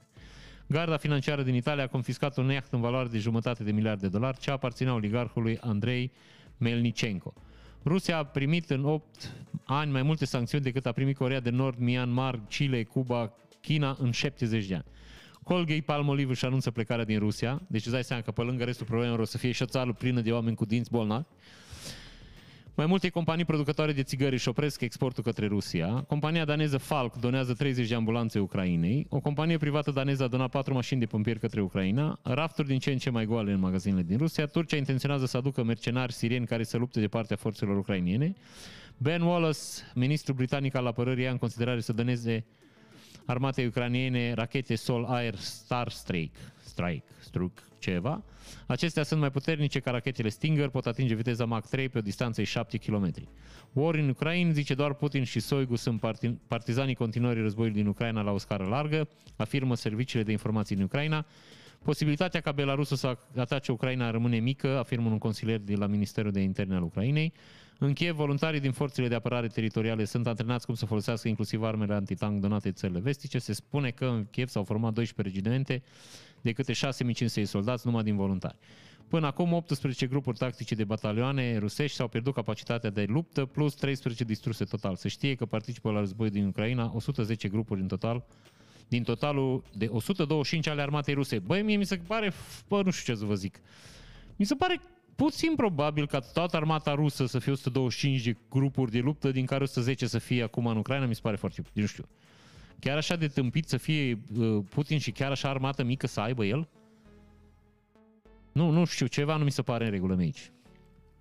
Adrian zice să se spele cu super cristal și să fumeze cârpe. Ei, fumează ei mahoarcă de-a lor că au avut ei substitut și înainte când nu aveau tutun. Așa. Deutsche Bank își oprește activitățile în Rusia, UE pregătesc alte sancțiuni asupra Rusiei, suspendă Rusia din World Trade Organization, Banca Mondială, FMI interzice exportul de bunuri de lux către Rusia și importul de oțel, restricții și interziceri aplicate sectorului rus energetic. Deci numai vești bune, bune, bune, bune. Bun, vă dau... Uh, hai să vă dau două știri awesome, care sunt chiar awesome de tot. Uh, prima e o știre despre uh, niște uh, refugiați ucrainieni. Zice așa... Lesia Orsoko și Alona Ciugai uh, sunt, uh, un, uh, sunt printre milioanele de femei care fug din uh, fața forțelor sovietice care le invadează țara, dar uh, în, în în acest caz apare un, uh, un twist foarte interesant. Uh, cineva care plătește o datorie veche de zeci de ani. Uh, de fapt, fetele astea s-au ajutat acum să ajungă într-o zonă mai sigură de niște evrei pe care familiile lor i-au salvat în timpul celui de-al doilea război mondial. Ceea ce mi se pare absolut awesome. Deci, practic, familia lor a salvat niște evrei și copiii acelor evrei acum îi salvează pe ei. Nu vi se pare, bă, nici vă jur, mi se pare, mi se face pielea de găină, bă, jur, incredibil de tare. Ce absolut incredibil de tare. Nu, nu se poate nimic mai tare pe planeta asta. People are awesome, știi? Și a doua chestie pe care vreau să vă arăt, care iarăși ceva absolut de gorgeous, zice așa. Uh, Ploi puternice care au căzut în uh, ultimele săptămâni în deșertul uh, namibian din Africa au cauzat una dintre cele mai spectaculoase, unul dintre cele mai spectaculos uh, fenomen natural, înflorirea milioane de flori pe zeci de kilometri care au acoperit solul nisipos și uscat pentru, în ultim, din ultimii trei ani. Și arată foarte gorgeous, așa să vezi un deșert, știi? După trei ani de secită, când florește așa dintr-o dată. Și asta e o, bă, e o victoria vieții, știi? Să vezi că după trei ani de secită și de condiții grele, după ploaie, tot deșertul ăla se umple de flori. Foarte tare. Incredibil de tare. Bun. Și să vedem, să vedem, să văd cum stăm cu timp aici, să ne zică. Zine. Zine cum stăm. Hei, numai o oră și 22 de minute. Bun. Adrian zice, nu au armată puțină, doar că majoritatea din ei sunt angajați în militar de profesie. Păi da, mă, un frere, eu nu zic, dar frățioare, sunt 140 de milioane de oameni. Adică eu refuz să cred că la 140 de milioane de oameni au 140 de mii de soldați, 170, 190, 200 de mii de soldați. Asta înseamnă că oricine poate să-i atace acum oriunde în Rusia și ei n-au cu ce să apăra? Adică asta, asta, asta zici? Că eu refuz să cred asta, mă frere. Adică eu, cel puțin într-o țară ca Rusia, eu speram să mai aibă două, trei armate ca și asta. Adică asta să fie așa, de pișat, de, știi, de... Uh, hai să mai schimbăm și noi armele astea că vechi. Știi? Să mai ardem niște motorină, că să strică.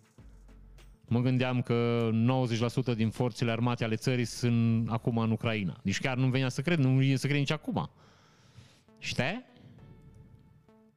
Chiar așa de, de, nu știu cum să zic eu, chiar așa de tare să, să, să fi bazat ei pe, pe victorie încât să, să fi riscat în halul ăsta? Adică dacă ucrainienii omoară pe toți acum și îi bat și iau prizonieri, Rusia rămâne fără armată? A, asta știm acum, asta am aflat acum. N-ar fi rău, nu zic, dar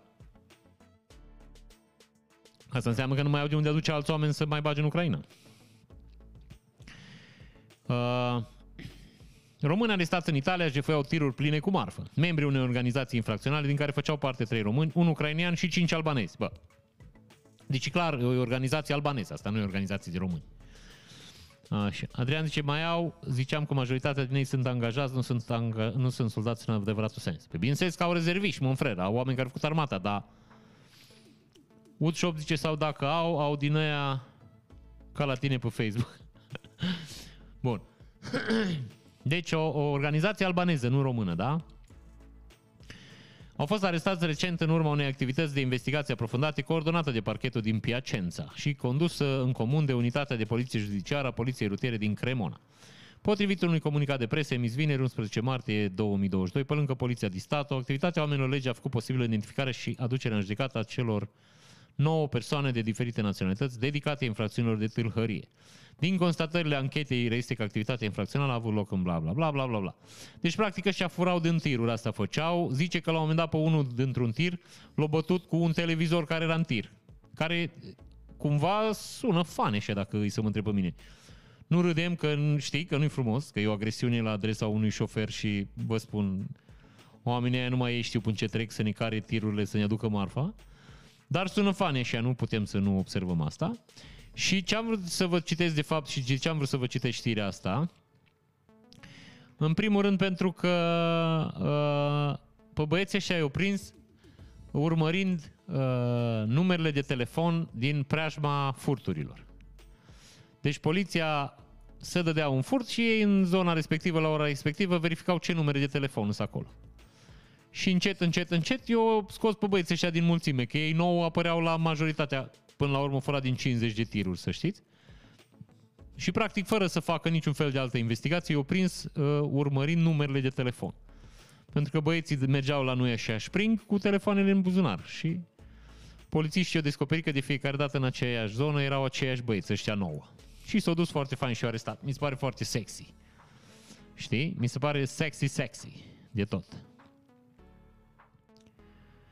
În urma unui control la frontieră efectuat în dimineața zilei de marți 8 martie, în jurul orei 9.30, în orașul german Füssen, polițiștii federale au depistat o română, o, o română, o mașină furată din Italia, condusă de un bărbat de naționalitate română în vârstă de 43 de ani. Inițial s-a constatat că mașina avea numere de matriculare italiene și era pusă sub sechestru de către autoritățile din Italia. În cadrul cercetărilor ulterioare efectuate, efectuate cu ajutorul polițiștilor de frontieră din Bavaria, care au fost solicitați în acest caz, a ieșit la iveală că românul a furat mașina de la o benzinărie din Italia. Cu câteva zile în urmă, proprietarul adevărat al mașinii a declarat că aceasta a fost furată după ce a lăsat-o pentru puțin timp în parcarea unei benzinării, cu cheia uitată în contact. La frontieră, presupusul hoț a precizat că vrea să intre în Germania, deoarece vrea să își viziteze un prieten stabilit acolo. Românul și-a luat o mașină, a văzut că e acolo în parcare cu cheia în contact, sigur, pentru mine. E ceva sharing din ăsta, cum au străinii. Așa, și cam atât. Hai să vă dau și știrile funny ca să terminăm odată și odată și să ne vedem noi așa, cu toții de viață. Cred că am făcut versuri aici fără să vreau. Am dat-o în versuri. Dă-te în versuri. Bun, începem lovitura crâncenă. Poliaș, da? Joacă și un meci și vor să se implice în războiul împotriva, știi? Omenirii și își scriu pe tricouri Stop War. Atâta că în momentul în care s-au aliniat la, la centrul terenului, au ieșit ropoț. Știi? Că s-au pus oamenii mei invers. Știi? Deci aia zic. Foarte drăguț. Romania. Romanians, being Romanians. Bun. Dați un pic că nu ne merge netul. Da, o să vă prezint număr de echilibristică. Nici nu știu dacă fizic e posibil așa ceva un număr de echilibristică incredibilă. Foarte, foarte mare posibilitatea că băiatul care conduce mașina asta să fie un român. Numai românii fac din astea. În Ungaria sunt semne speciale pentru șoferii și care cară chestii și le arată că să nu stivoiască mai multe chestii peste una peste alta, că nu-i voie. O să vă prezint acum o domnișoară care uh, face conducere șmecheră, deci la modul șmecher șmecher. Nu am aflat niciodată de ce au făcut chestia asta. Cred, dacă este mă întrebați pe mine, că s-a stricat în autobuz în drum, da? Și domnișoara s-a hotărât, adică v-am dat spoiler arăt prea repede. Bine, dacă ar și merge netul, up, up, turururu, numai un pic stați așa, că avem dificultăți, întâmpinăm dificultăți tehnice. Hai mă mică, ce faci? Hai. Hai că mai luăm o dată. Da de da de. Nu-i mai dăm full screen aici. Și domnișoara s-a hotărât, vă, vă repet, vă dau un spoiler la red, s-a hotărât să meargă ea pe lângă. Deci uitați-vă la ea. Că de aia i-a luat uh, iubi bubia ei Jeep. da, nu vă impacientați, avem o, o imagine și din partea aia altă. Iată, iată cât e de drăguț. Uite-le. Uite-le pe fetițe. Cum plonjează noi așa în jeepuleț. Hai mă mică, hai. Asta este. Hai că e de râs, că e funny, nu e drăguț asta zic. Bun, bun. Să trecem mai nu e așa departe. Generalul de brigadă George Turda își inspiră analizele militare din Nostradamus. Acest război se va finaliza în săptămâna mare pentru că Putin este un credincios. Cântărețul de muzică populară Gheorghe Turda, general de brigadă în rezervă, în același timp își inspiră evaluările despre invazia Ucrainei dintr-o carte despre Nostradamus. Turda a făcut următoarele afirmații în cadrul unei emisiuni difuzate la România TV. Am o carte, Nostradamus. Am cumpărat-o cu mari sacrificii din Franța în anii 80. Am tradus-o și știam toate treburile astea cu pandemia și cu războiul. Părerea mea este despre acest război, e că în săptămâna mare de Paște se va finaliza pentru că Putin este credincios. El deja s-a compromis în fața lumii. Nu știu dacă își va cere chiar scuze, dar o să oprească acest război în săptămâna mare. Va fi ca o înfrângere, dar pentru că el, pentru că la el primează credința, o să demonstreze lumii prin asta că e un ortodox convins. George Turda a fost înaintat la grad de general de brigadă Costea în rezervă printr-un decret prezidențial semnat de Traian Băsescu în decembrie 2008. Meritul pentru care Turda a primit în altul grad, primit chiar de, de Ziua Națională a României, a fost că ocupa la vremea respectivă funcția de director al Centrului Cultural Național din cadrul Ministerului Internelor și Reformelor Administrative. În octombrie 2011, UCCJ ICCJ a decretat prin sentință definitivă că George Turda a fost colaborator al securității comuniste. România postcomunistă a produs aproape 2000 de general, un număr extrem de ridicat la nivel mondial, dintre care majoritatea au legături vagi cu domeniul militar și ar fi fost total necalificați în caz de conflict Deci, domnul Turda, aia zic că aveți uh, niciun fel de stres, uh, vi-l arăt în caz că ați pierdut, nu știți despre cine vorbim. Iată-l pe domnul Turda. Hai-te la el. Nostradamus. Are el o carte, el o știu cu pandemia, cu războiul ăsta. Nu ne-au zis asta deci nu ne-au zis nouă despre ce e vorba, dar el știa. Ăștia generalii, Monfrer Coș, o să facem noi război dacă se întâmplă ceva. Am zis asta, bun. Bun, o să vă arăt aici de 8 martie niște manifestări ale cetățenilor și băiatul îi scrie cu flori, cu petale de trandafir, iartă-mă, bineînțeles fără cratimă, că nu, așa e în tenis. Și fata îi răspunde cu un minunat purpuriu de uh, borcane de zacuscă, castraveți și conopii, nu știu ce mai are acolo. Nu. Mi se pare foarte drăguț, foarte sexy. Așa se face. Bun. Să trecem mai, nu e așa, departe. Pot să vă prezint un număr artistic uh, executat de niște doamne care uh, se întorc la o cabană. Prepare to be amazed, zic. Aveți grijă, uh, urmează imagini care vă pot uh, afecta emoțional. Adrian zice, banda asta cu săptămâna mare, cozile la ulei, mi-le aduc aminte de când făcea țărișoara COVID, un cub magic între război, ce mai urmează?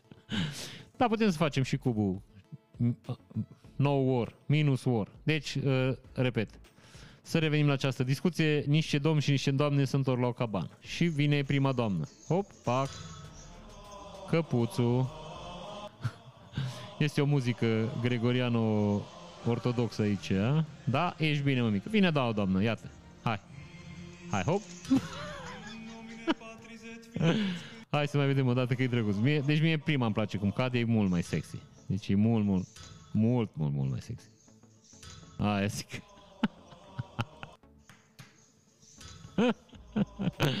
Au, e mine. Gata, mă, gata, hai. Taci, taci cu tata.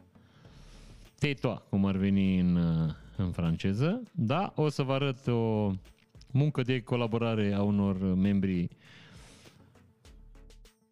era să zic ceva și să ziceți că să... Așa, ia, uitați-vă aici un pic să vedeți cum să, cum să pun pe roți mașinile în anumite zone ale globului. Prin muscle power, cum ar veni. Știu că nu o să credeți, dar o să vedeți că reușesc. Ăsta, ăsta ultimul, ăsta înclină balanța. Hai. Și uite mă frate la ei, uite. Hai, gata mă mică. Hai că avem și noi un tir, îl ducem acasă. Bine, bănuiesc că vor să-l fure sau ceva, nu cred că... Bine, fără să fim misoginești, fără să discriminăm în vreun fel, nu? Bun.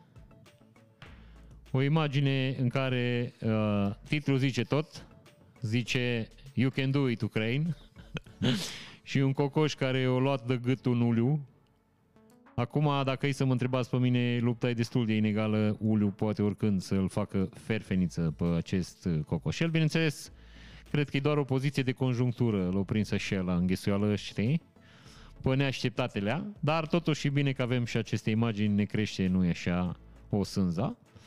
Un băiat din, uh, să vă explichez aici, un băiat taliban prins la granița României în timp ce vrea să părăsească țărișoara, dacă vă uitați foarte atent, unde s-a gândit el să se ascundă? Uite-l pe meu. Este și cu cură aici, știi? Știi cum stau struții? Cu capul în pământ, așa stă și el cu capul în ăsta. N-are cum să-l vadă nimeni acolo, zic. Nu? Aia e. Bun, hai că mai avem un pic. Încă un pic. Încă un pic. Încă un pic. Bun, hai că vă dau două. Unul, ăsta e chiar drăguță. Deci este o doamnă care joacă la păcănele. O să-mi cer scuze din start pentru limbajul Deci este o doamnă care bagă bani la păcănele, o să încerc să-i mai reduc din sonor femeia, să înjură, să zice, Doamne, dăm banii mei, te rog, Doamne, Doamne, dăm banii, dăm înapoi, Doamne, Doamne, Doamne, dăm banii. Deci asta zice. Bineînțeles și în timp ce își bagă, uite-te la ea. Maica Domnului. Asta zic. Încerc să reduc sonorul când doamna își bagă 7000 de lei, 70 de milioane băga doamna la păcănele, ă, nu vă las tot filmul, în timp ce înjură și se roagă la Dumnezeu și la Maica Domnului să dea bani înapoi, mai bagă niște bani în păcănele. Deci acum stă, uite la ea, uite.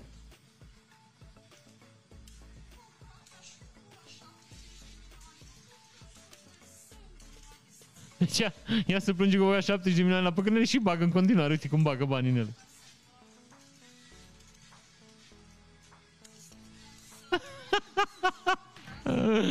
Bun, hai că e drăguț. Asta zic. Bun, atât. 70 de milioane, mă mică. No. Doamne ajută, vezi că trebuie și băieții să plătească taxe, să-și mai cumpere o mochetă, ceva.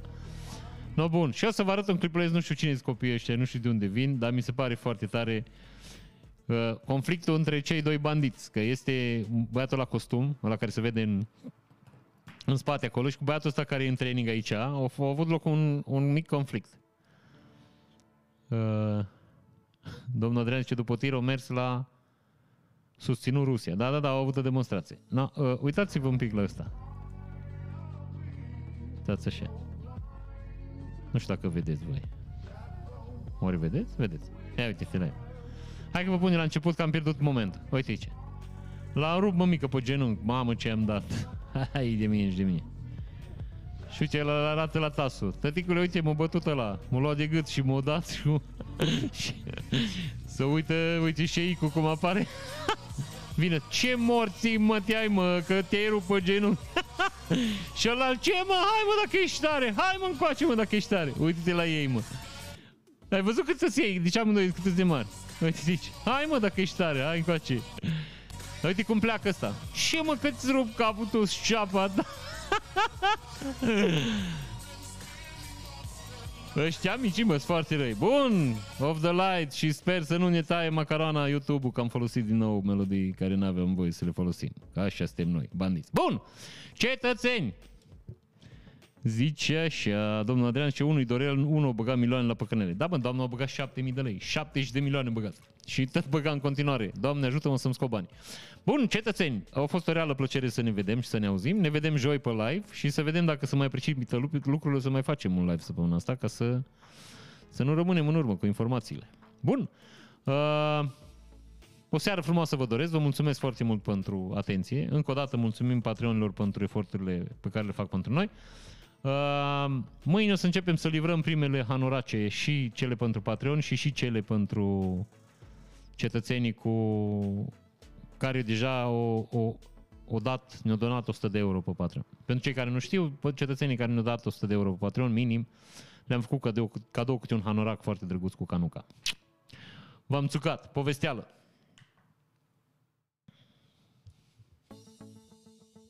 Numai bine.